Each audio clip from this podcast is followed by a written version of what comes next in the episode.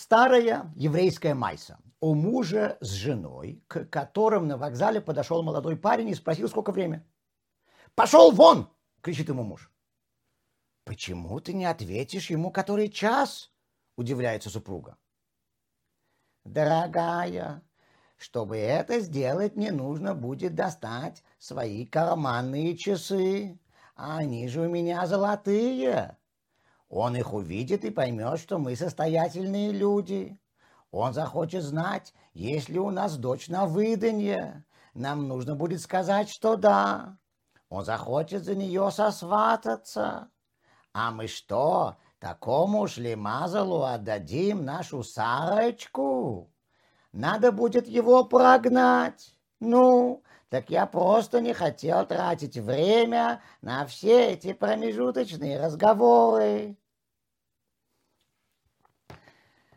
Люди, как правило, понимают, к чему приведут их шаги. И если боятся их последствий, то сторонятся этих шагов.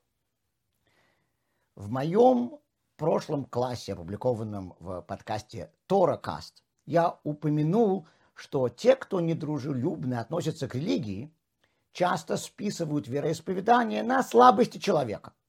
Мол, религия следует не потому, что в ней есть какая-то истина, а только потому, что идут на поводу у своих эмоциональных нужд. Зигмунд Фрейд, известный своей неприязнью к вере, говорил, что религия появилась из-за ощущения беспомощности перед силами природы и называл религию психическим изобретением цивилизации.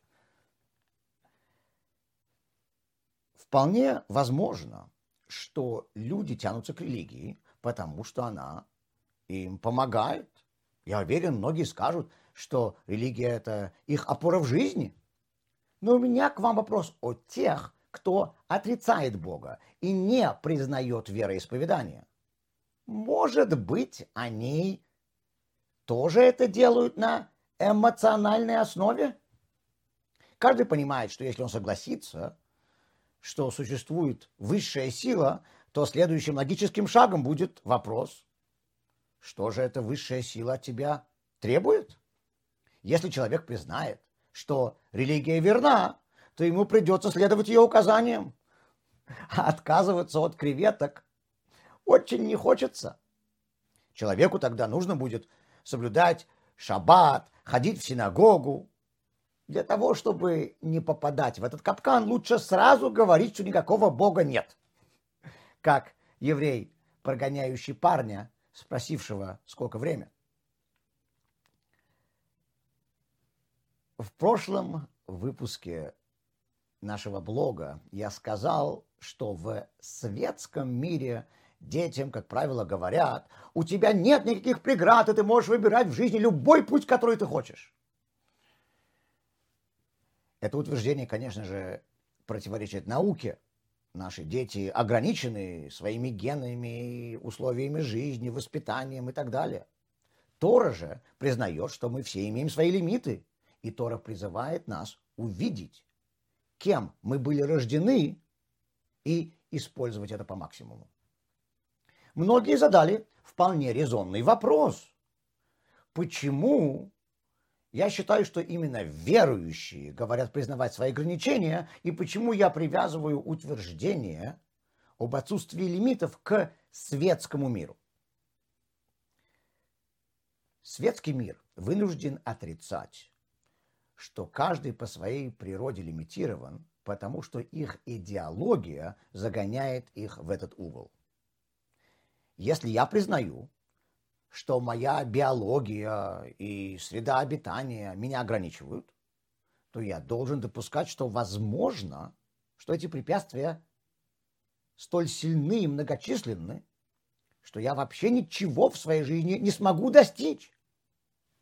Я вынужден допускать, что, по крайней мере, статистически должен быть процент людей, которые по комбинации случайных ген, ситуаций в жизни, вообще не способны ни на что, совершенно бездарны, родились в неправильную эпоху, в неправильной стране. А может быть, я в этом числе?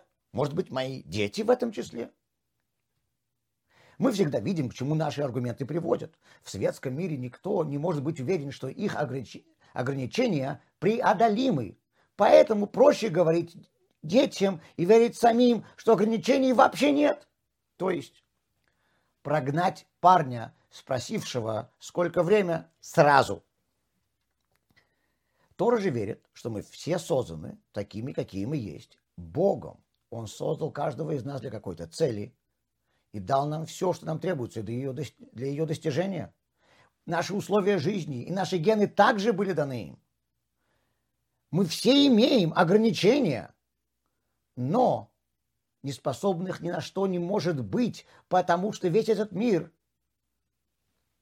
оркестрирован свыше. И поэтому, согласно Торе, неспособных ни на что быть не может. Из-за этого верующие люди не вынуждены отрицать наличие ограничений.